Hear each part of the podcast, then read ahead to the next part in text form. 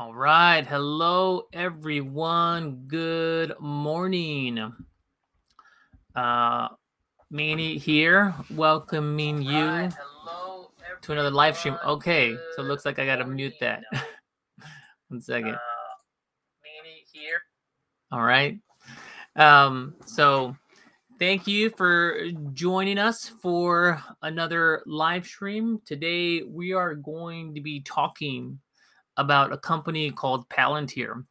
Um, Palantir is a somewhat secretive outfit that uh, got started uh, in the intelligence services. Now they're pushing into Industry 4.0, IIoT, um, and that's the space that I cover. And so I thought it would be interesting to take a look at Palantir and what their product looks like, what are they doing, and why we might find it interesting from a um, from an AI IoT uh, Industry 4.0 s- perspective. So I want to keep it interactive, so feel free to drop your comments and your questions in the chat. I'll go back and I'll check them. I'll check them every so often. Um, I have to kind of figure out how I do that while being within my my hosting application, but we'll figure that out. So uh, so let's get started here. Let's talk about Palantir. But before we, oh, so yeah, I already mentioned the agenda, what I want to cover. Today, we're going to talk about the background of Palantir. What is the history of Palantir? Where did they come from? We're going to talk about their key offering, their data platform, or I'll probably call it a data management platform, which I think is more appropriate. And there's some interesting approaches that they're taking here that um, I think we're going to want to pay attention to. Um, then we're going to go into use cases. So, um, what are the IoT use cases? What are they using? Um, uh, the uh, I'm just tuning in here because I want to make sure I catch this. Um, what are the IoT use cases? What are they applying uh, their technology to? And then we're going to jump into some of the AI features, the the um, the functionality that they're making available to their customers, and then we're going to close by talking about some of the strengths, weaknesses, and some of the comparables that I see out there to Palantir. So jam-packed agenda. I think we're going to go a little bit longer than usual, but the content is just going to be really, really good. Um, before we jump into Palantir, I also want to make a couple of announcements. We have um, a- another special uh, guest coming on to the show on the Manny Live show, Pavel Bayborodin, who is a founder at Blynk. And many of you probably won't be familiar with Blynk.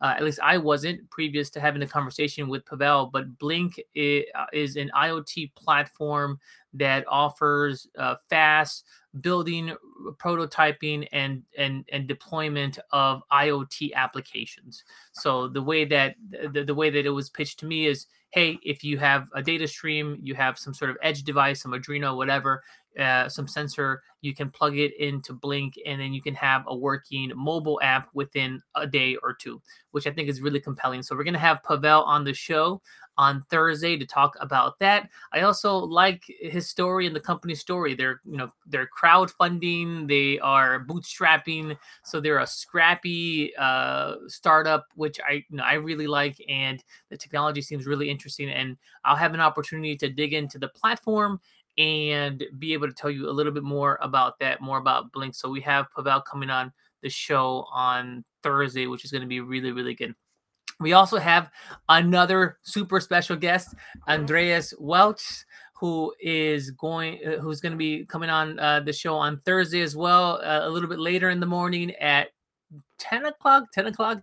Um, and so he is a VP at SAP. He's had a ton of experience in SAP uh, from working on adding AI layers to their ERP p- part of the business, to solution design, to helping customers stand up AI services and solutions. So he's a really uh, interesting person.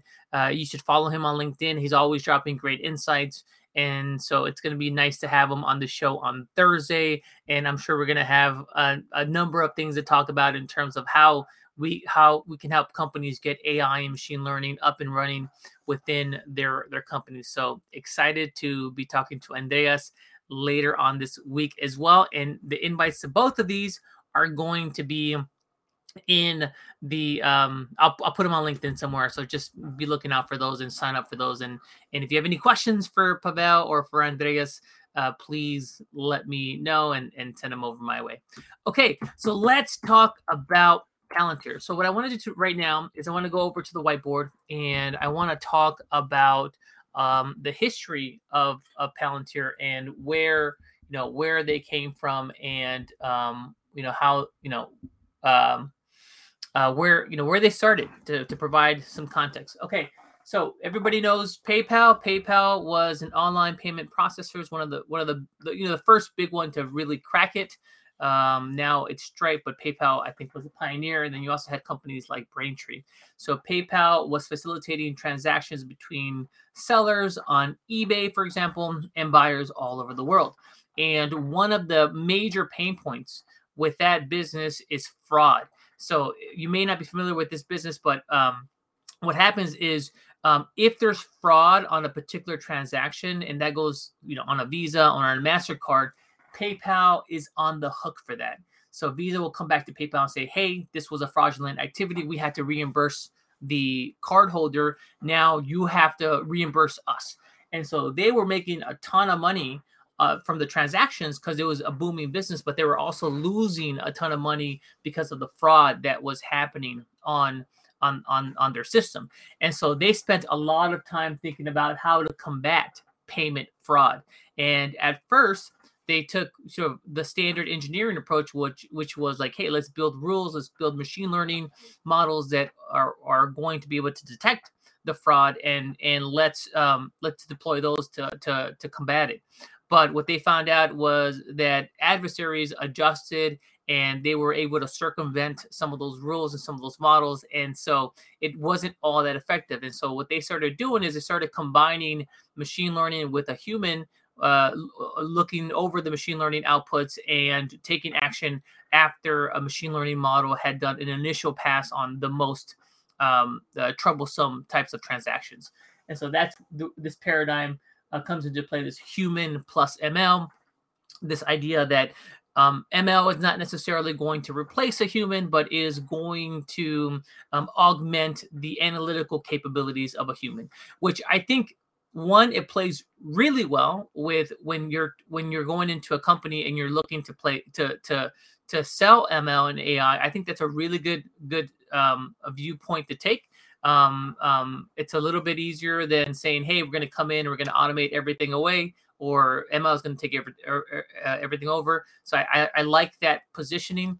I think it also, it, I think it works. It actually is very close to how I've implemented AI in the field. I, I think you, you come in as an engineer and you think, "Hey, um, I'm going to build out build out all these models," and um, um, and and and and and do this work that an analyst would do. But then what you find out there is that there are all these edge cases that your machine learning algorithms just never would have picked up on, and you do need a human in the loop. So I I, I like it from that viewpoint that one it it it sells better, and two it it, it actually is generally the better approach when it comes to implementing AI in the work in the, in the workplace as a sort of an, an enabler of analysts and uh, um, and helping them do their job. So that's that's the where the the idea got its start, and then uh, PayPal spun out Palantir into its own company. And here's I think you know another interesting wrinkle in their story. They you know given where they started, you would have thought that hey, they should go into financial services, right? Because there were a lot of companies that were doing that. Like a, there are a lot like banks have these problems of fraud. Um, any online payment processor would have these problems. Braintree, um, Stripe. So why not spin it off and go, you know, back to financial services? But what they did is they went into government services. They started working with intelligence agencies in helping their anal- analysts make sense of a whole bunch of different da- types of data sources. And that's where they spent a lot of their upfront work um, in developing services for that for that um, space. And I think that's a really good lesson for AI um, providers and AI vendors in terms of going somewhere where there's less competition and somewhere where th- that that if you win you're going to have a real economic moat. And so we're going to talk a little bit about this but i think one of the key strengths of palantir is that they, they have such a strong market position within the government space. I think that's one going to help them validate their technology, and two, it's going to provide funding that you're going to need in order to go into the commercial side of things because there is a lot of upfront cost that has to happen when you start deploying new solutions within the commercial side. So I think that's a very that was a very interesting move to go into Govy first um, and I think that's going to be a strength. And there's going to be some weaknesses there, which we'll talk a little bit. We'll talk about a little bit later. All right, so um, let's talk about. Okay, so then they have um, their government services, and then they um, standardize what they're providing for for uh, government um, services uh, in this product called Gotham that gets released in 2008, and then in I, I don't have a date here. 2016, they go eh, um, uh, into the commercial world with a product called Foundry. So Foundry is their data platform, and that's where we're uh, we're going to be spending the bulk of our time is in Foundry because that's the that's the product that my clients would be interested in, and so that's why I'm interested in that as well. So we're going to be really focused on Foundry here. So that's a bit of the background. They have three uh, products, as I mentioned Gotham, um, Foundry, and then there's also Apollo, which provides the infrastructure for both Foundry and for Gotham.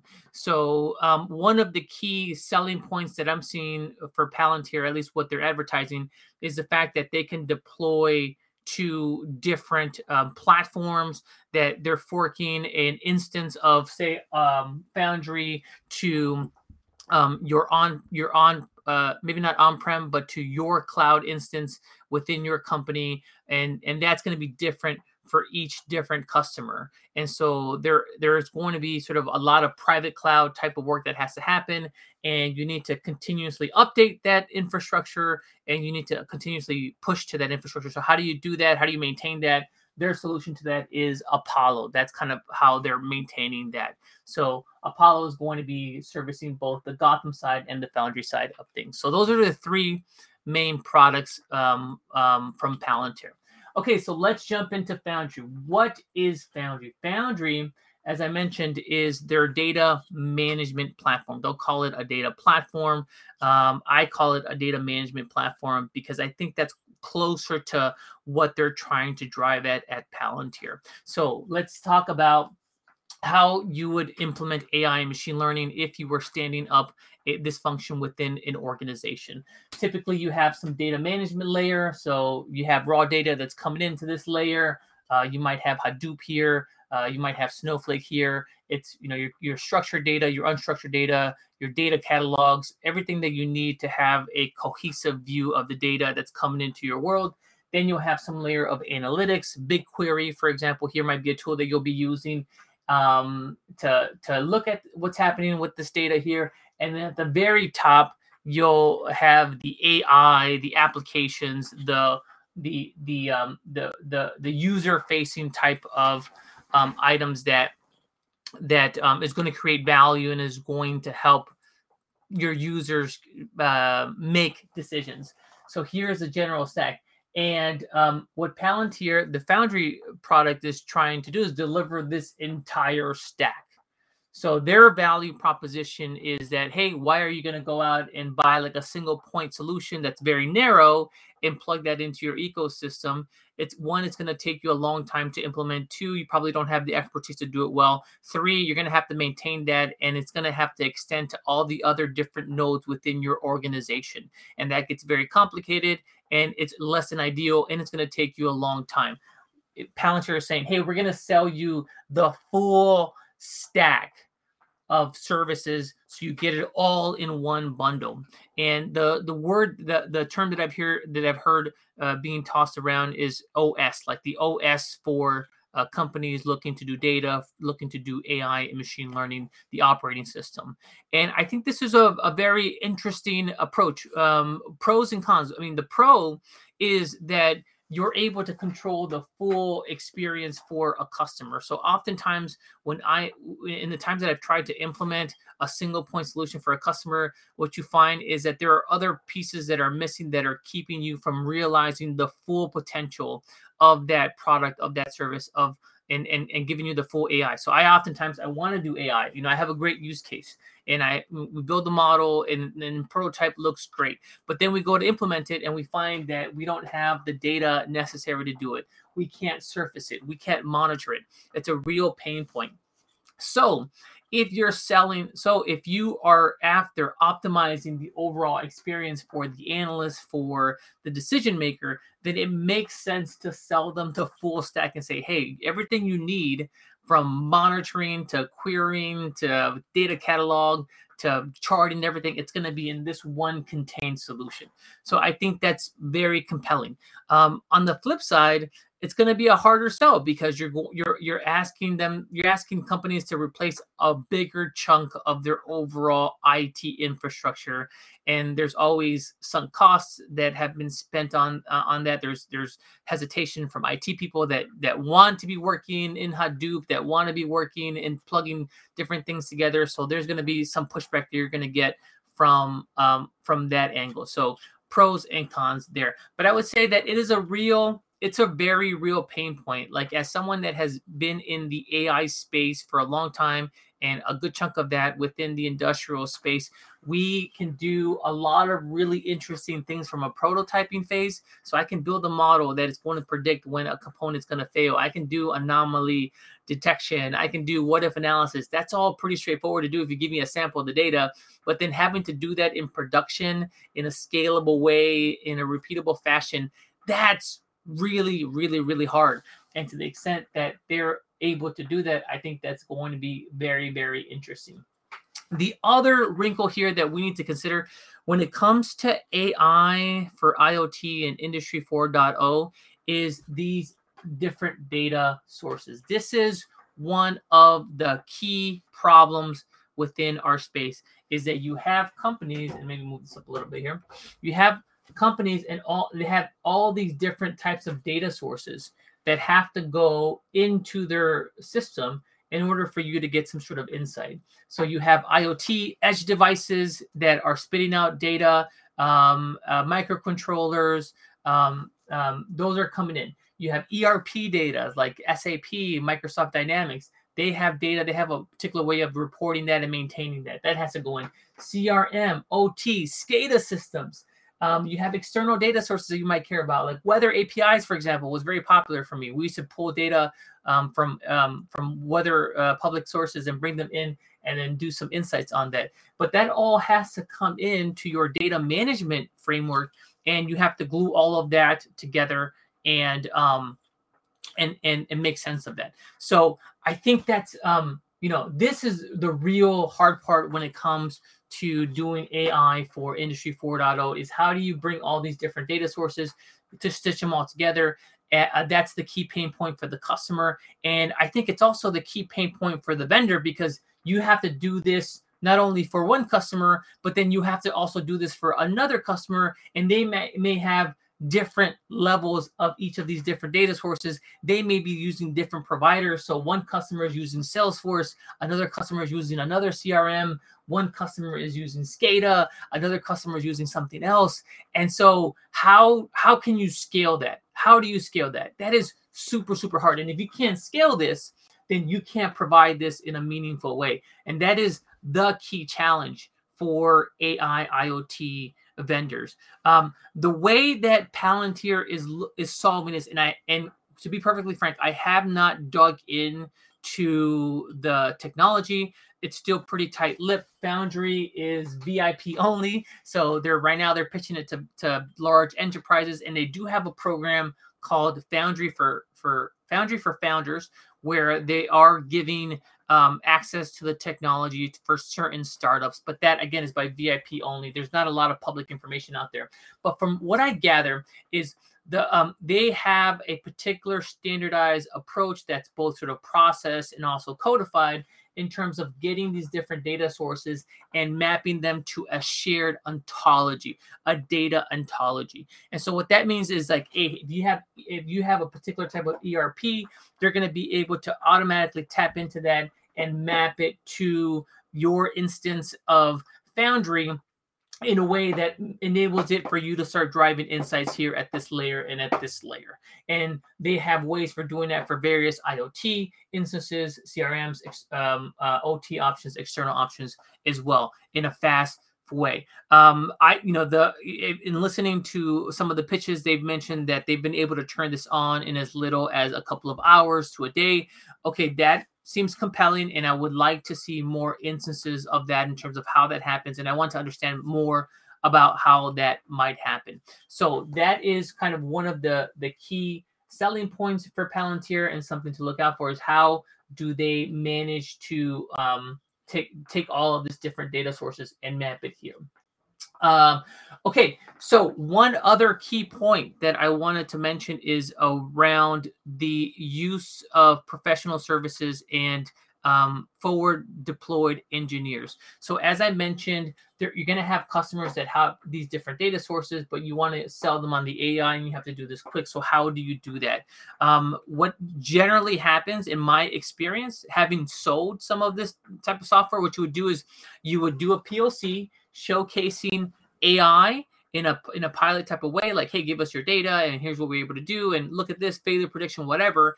And then you will you would sell them um, um, a, a, deal where over the course of a year you would stand up that infrastructure for them and then you would port it over to them. So it's here's a poc here's the ai isn't that cool? All right great. Let's sell a seven dollar a seven figure deal and then we're going to have this up and running for you in three quarters because you had to you had to invest in a lot of data wrangling engineering plugging into their systems in, in order to give them that end result that you wanted um, so as a result, we had to implement a number of pre-sales. We call them pre-sales engineers, but um, Palantir calls them forward deployed engineers. But the the result is the same. You need someone to go in and plug everything into the system. So the the that is to me um, a key metric that you want to follow in terms of I mean, how scalable is the software? Is can you like uh, how fast are you able to turn that on? How what's the time to value for a particular customer?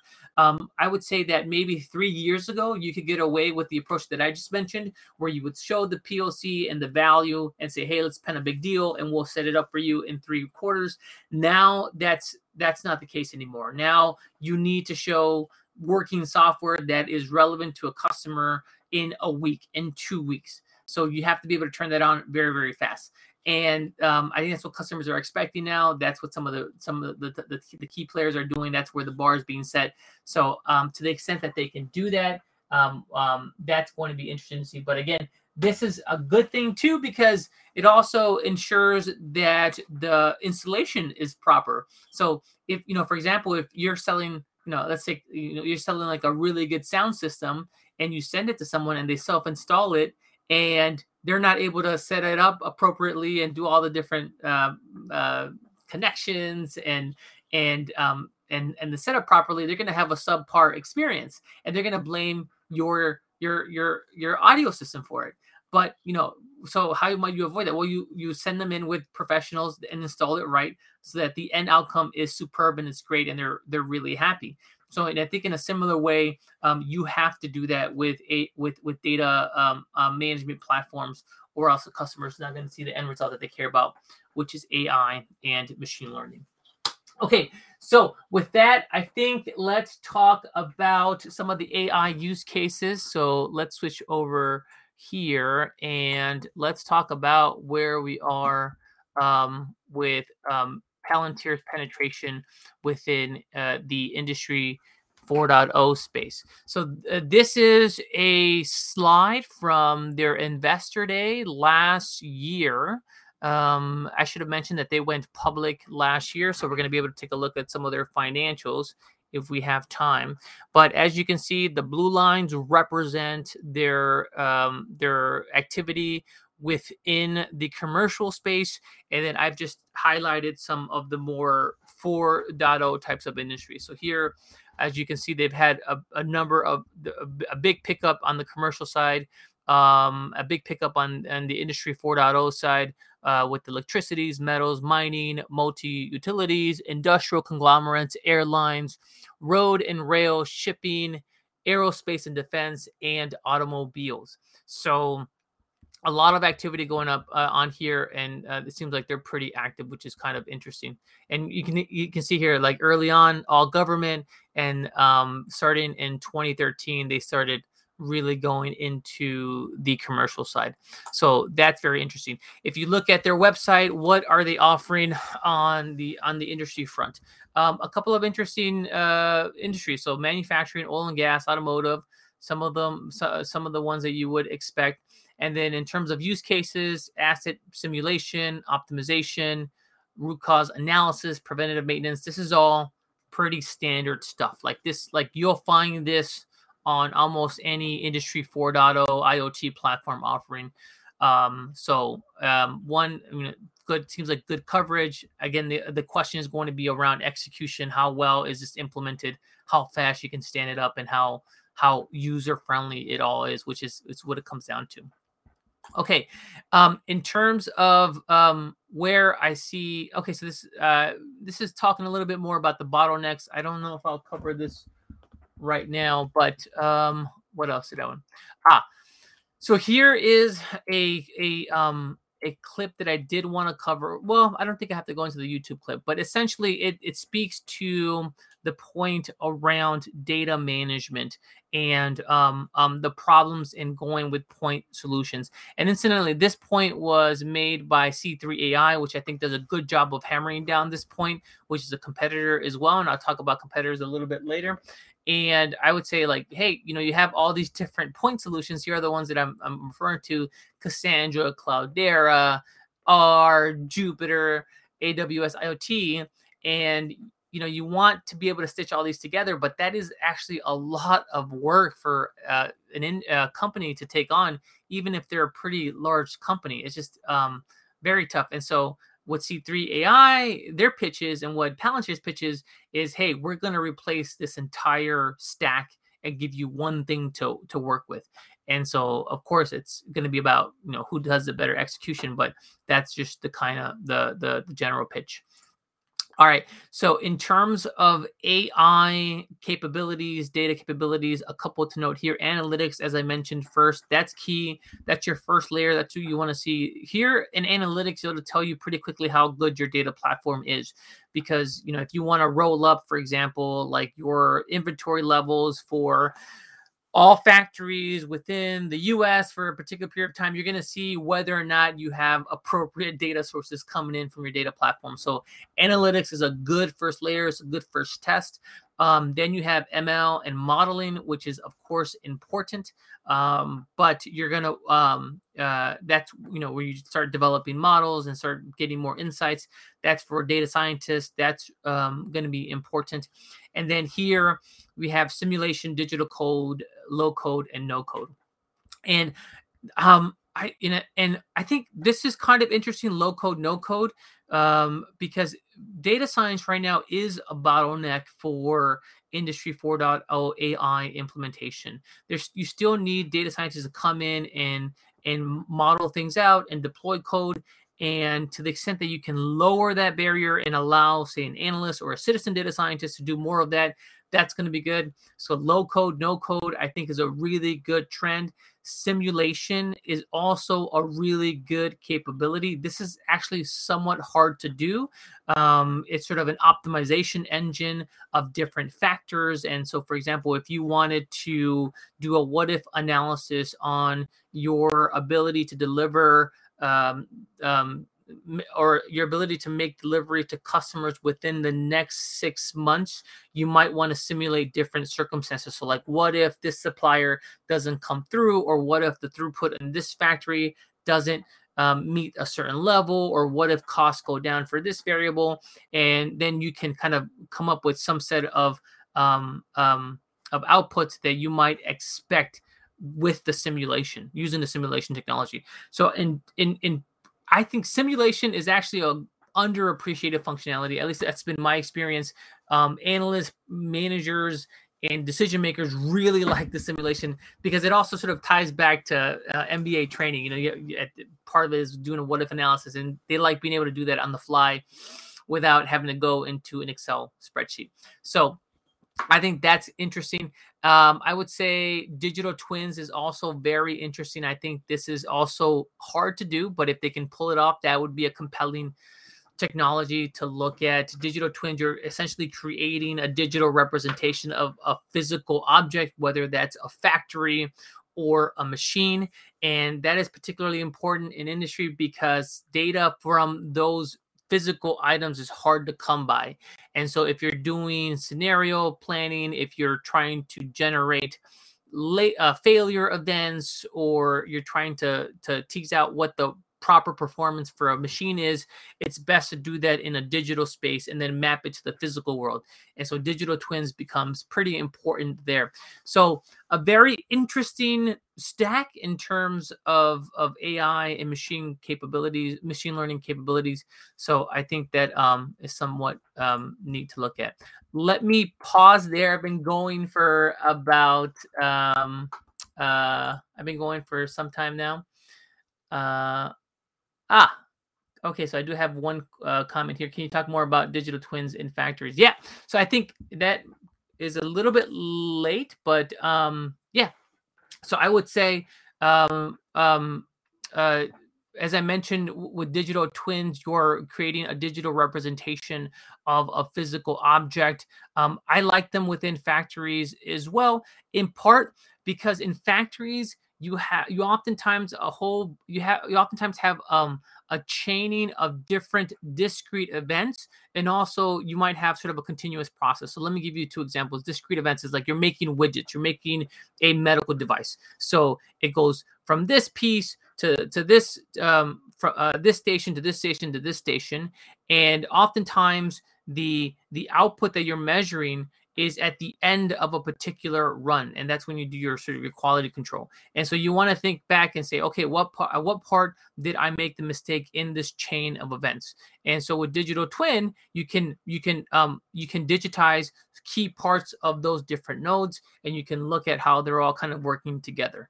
Um, you can also do that with the actual physical objects themselves by getting sensor data coming off of them but my experience has been is my experience has been that that is tends to be somewhat incomplete.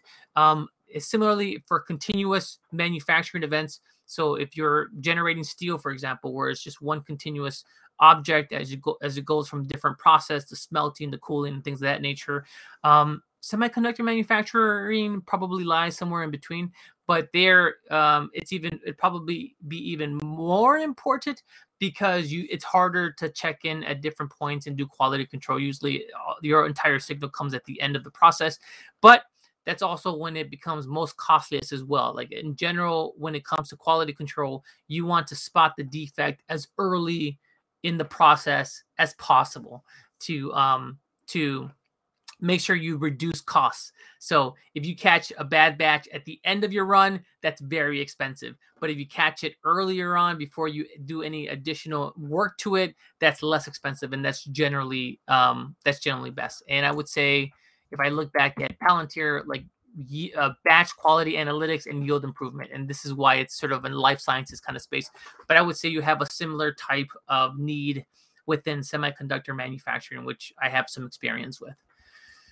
So um, feel free to drop in your questions or comments. I'm looking them over here. And so um, I think that is good. I'll pause that. And this graphic, I think, just kind of uh, g- gives you a representation of where I see the bottlenecks are and where I think AI companies, AI, IoT companies, platform providers like Palantir, like C3 AI, where they can really um, benefit. So, one is data engineering. As I mentioned earlier, this is a major pain point. You you have to solve this. This is so painful for the vendor, for everybody. So, to the extent that you can scale this, automate this, it's going to be really really good. And that's one. And it seems like Palantir is solving this, which is good. Um, issue number two is, around data science, is the fact that you need a, a, a, PhD, master's in physics kind of person to come in and model these things out. And then and then you also need ML DevOps to support that person to push that model into production. And so that provides a big bottleneck for getting uh, insights and and and to the decision makers and helping these folks make the decisions. So I think Palantir has a pretty good response for data engineering um, and solving this puzzle. I'm a little bit less clear on the data science front what what they're doing here. Um, I I do I have seen um, they have sort of these standard templates called archetypes and and and use cases i think they had a use case catalog. So the idea is that if you're if you're if you've done if uh, you know if you're going to do yield management we're going to provide you with a widget that you can turn on plug into your uh, instance of foundry and then you're going to be able to do yield optimization or predictive maintenance or preventative maintenance. It's almost like a module i guess i would say. And from that perspective that's interesting. That goes um some some way in minimizing this because then you just have 10 modules from a data science perspective that you want to look at and then that facilitates that um, another uh, way to minimize this is by is is from moving from a code environment to a, a, a, no code or low code environment. So right now, a data scientist, they're going to do most of the work in R, in Python. So I'm going to bring that data, I'm going to code something up, I'm going to run it, and then I'm going to push that R model objects to a production environment, but it still requires me to be in the code doing the work. Another alternative is to just make it have a GUI of sorts to say, hey, plug this data into this data and use this type of algorithm, use this forest um, uh, method, and then push the output from that in this particular format to this area and have that be kind of um, how you how you map that out. So um, I think those are going to be two good areas for for uh, Palantir and other companies to be working on in terms of freeing up this pipeline of going from raw data to decisions because right now it's still it's still a trickle. It's way too low. So um, let me know when um, let me know if you have any other questions. Let me check in with linkedin really quick because i think i'm not able to um I'm not able to see the comments. Okay.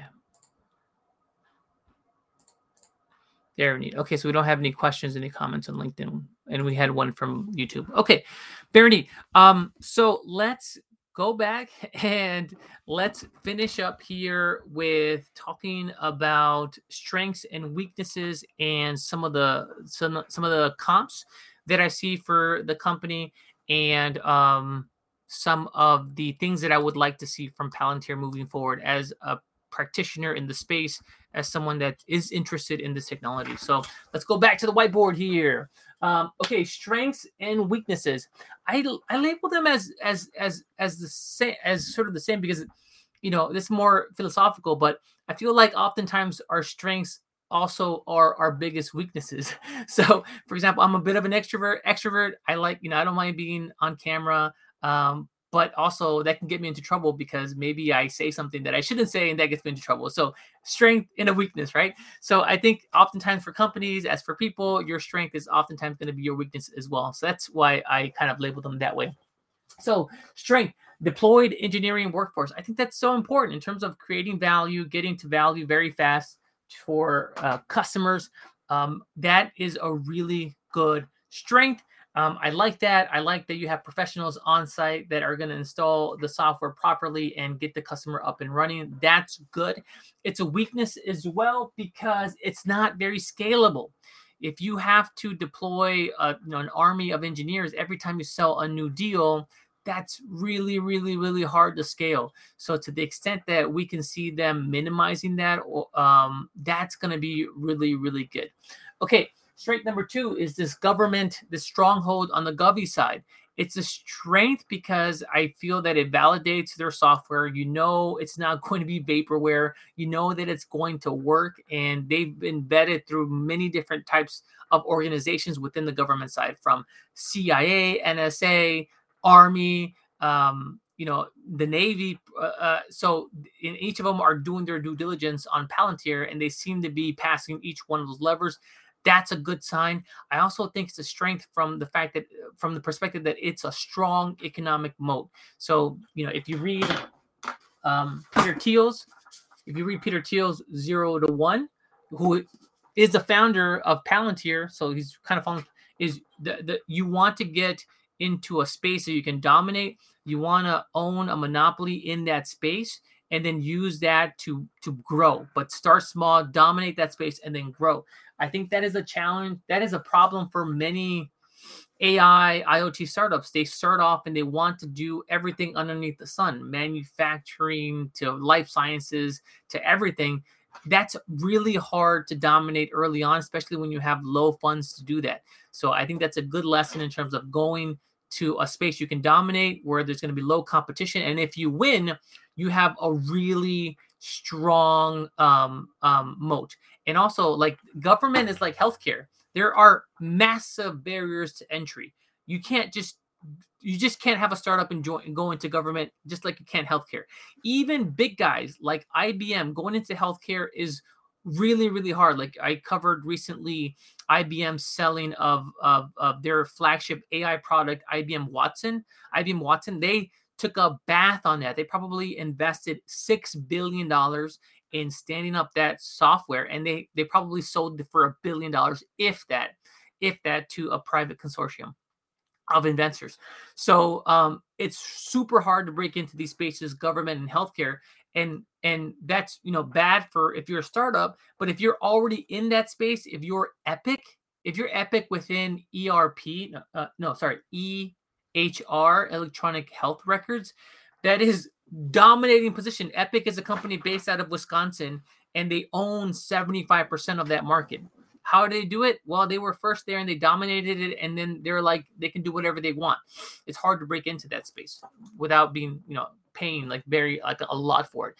So from that perspective, I think it's definitely a positive. The fact that they're so heavily entrenched on the government side.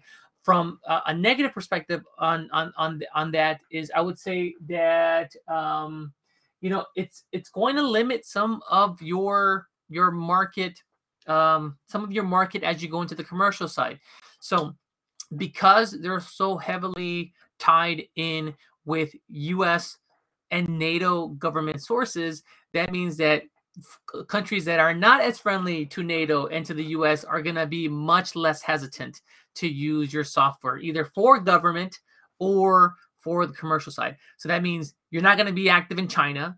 You're not going to be active in Russia. You're not going to be active in a whole bunch of other countries where there might be opportunity, but they're going to be hesitant to use your software because you're so closely associated with um, the American military apparatus. So from that perspective, I think that is that is a, that is a negative. Eh, that's a negative that you have to take into consideration.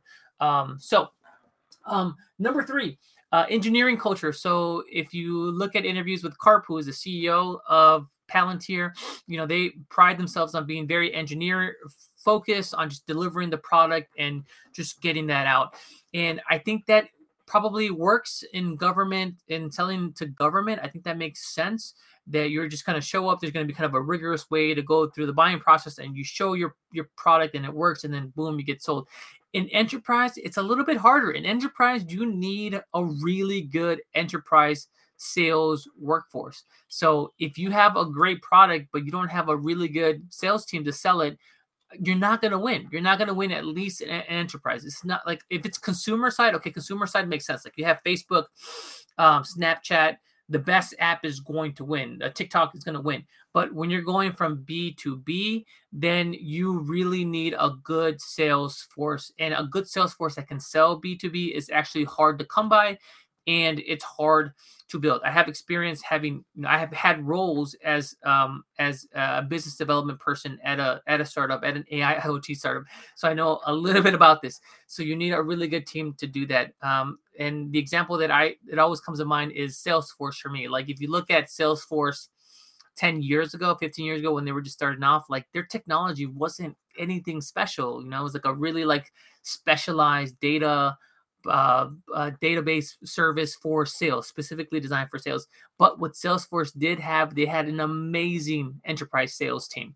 So they beat everybody. They beat everybody.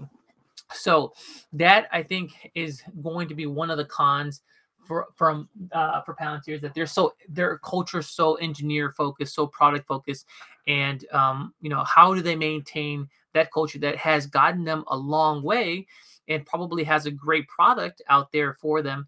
But how do they maintain that while they start building out their sales force that they're going to need to compete on the next the next um, the next stage of their development, which is going to be selling into commercial. So that's going to be interesting to see. So um, those are the things that I'm going to be looking out for in terms of strengths and weaknesses for Palantir.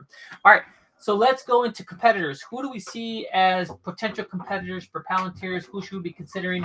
At least again, this is from this is from an IoT um, an IoT industry 4.0 perspective. There are going to be other ones that you might consider, but from my vantage point, these are the folks that you're going to be looking for, and I've got them ranked by the ones that I think are most closely associated with Palantir. Number one is AI. This is C3 AI, formerly known as C3 IoT. They've also been in the game for a while. They started on the commercial front working with utilities, but I feel like AI is a mini Palantir.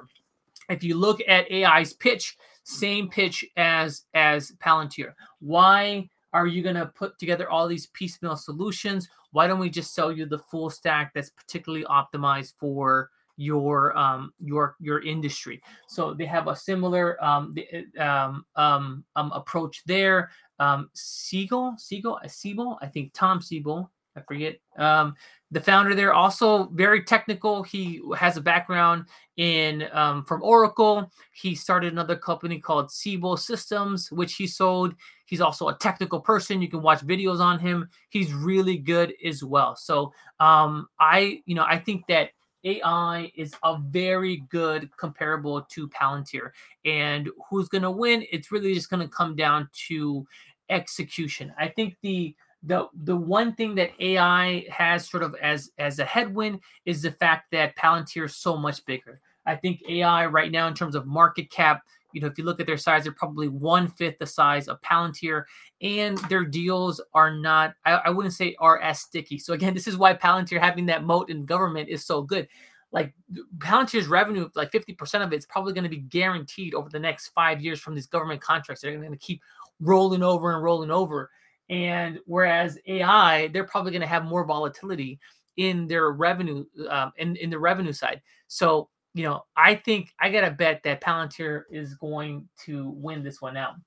The other um, big competitor that I would look at is a company called PTC. They have a product called ThingWorx that is also a really good IoT platform. Um, they've been in the game for a while. They actually started with um, with CAD and design for different components, so you can draw out the different schematics in their software, and then then they leverage that to start um, going to start um, uh, le- uh, doing IoT and connectivity. And so I I like PTC. They're a dominant player in the industry space. They're probably the incumbent right now within the space. So I would be thinking about how Palantir stacks up against PTC. And they have really good marketing. They have a really good sales force, and they already have a a good reputation in the marketplace as well. So I gotta say, this is probably um, Palantir's toughest competitor right now. Um, Splunk is another good company. They specialize more in sort of data wrangling and cleaning and analytics. So similar approach here. So I would look at Splunk. Uh, proven, they've been around for a while. They got they have a good reputation, so I like them too. And then a distant fourth, I'd say would be Snow, which is Snowflake, which is sort of a darling of the AI um, and data, big data space right now. But I would look at them from more of a sort of um, a, a valuation perspective in terms of what type of premium you're going to be paying for Snowflake versus Palantir. Because Snowflake right now is very richly valued. There's a lot of hopes for Snowflake, um, a lot of big names. I think Warren Buffett's an investor in Snowflake. So, um, and they also, I think one thing that you can learn, what Palantir can learn from Snowflake is they have amazing marketing. The events that they put on are really good. The swag and the and the gear that they have um, top notch. Some of the best marketing that I've seen out there. And I'm not saying that you know that's that's everything, but at least when you're selling an enterprise, a big part of the game is going to be your events, your swag, you know how you connect with people. That's just selling. That's the game of selling into enterprise, unfortunately. So really um, good lessons you can learn from Snowflake and PTC uh, there in terms of how to do that. Okay, so those are the comparables. Um, check those out. Watch those. Um, let me know what you think about those. And then in terms of wins, what I would like from Palantir moving forward um, as a practitioner, as someone in the Industry 4.0 space, number one is more documentation on Foundry. I don't, you know, it would be nice to have something that I can look at, that I can interpret. Like, okay, you're saying that you can map all these data sources into a shared ontology. How do you do that? Um, I would like to see more of that, more, more like um, um, documentation I can look look at too. Um, we need to work on a developer community right now.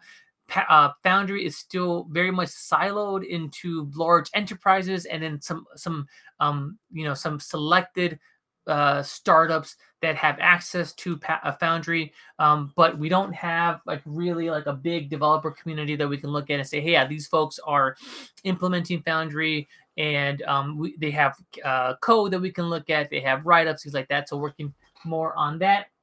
And then i would like to see more use cases in terms of how your how Foundry is solving this particular problem, which I think is the fundamental problem within Industry 4.0, is taking all of these disparate data sources and mapping them to a shared ontology. If we can have like specific examples of how that's done, I think that would go a long way. I think you also want to show, um, if I can go back to this, you also want to show how do you um, streamline this as well? How do you make data science a less of a bottleneck and and and, and ease this. So um, I would like to see that more from the Palantir team. These two items. So how do we wrangle disparate data sources?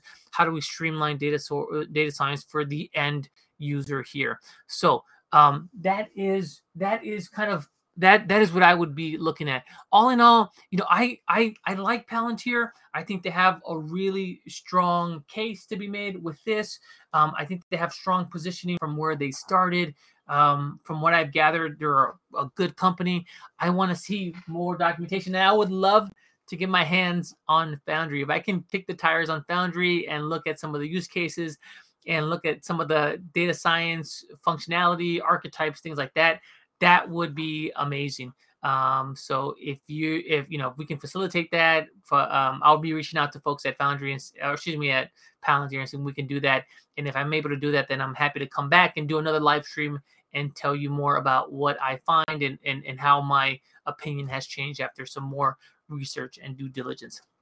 Okay, so uh, thank you everyone for for tuning in. Again, we have our next live stream is going to be on Thursday, and as I mentioned, I have two very special guests coming on the show on Thursday. We have Pavel from Blynk who um, is going to tell us about his IoT platform, which I, and he's got a really interesting story. And then we have Andreas from SAP, who's going to be joining us as well at 10 a.m. Central Standard Time, who's going to be telling us about how to implement AI within large companies and industry. And he has a great background, having been you know pretty pretty heavily involved at that for SAP. So um, I am. I hope that you enjoyed the live stream, and um, feel free to send me any comments, comment on the video, or find me on LinkedIn. Thank you, everybody. Bye bye.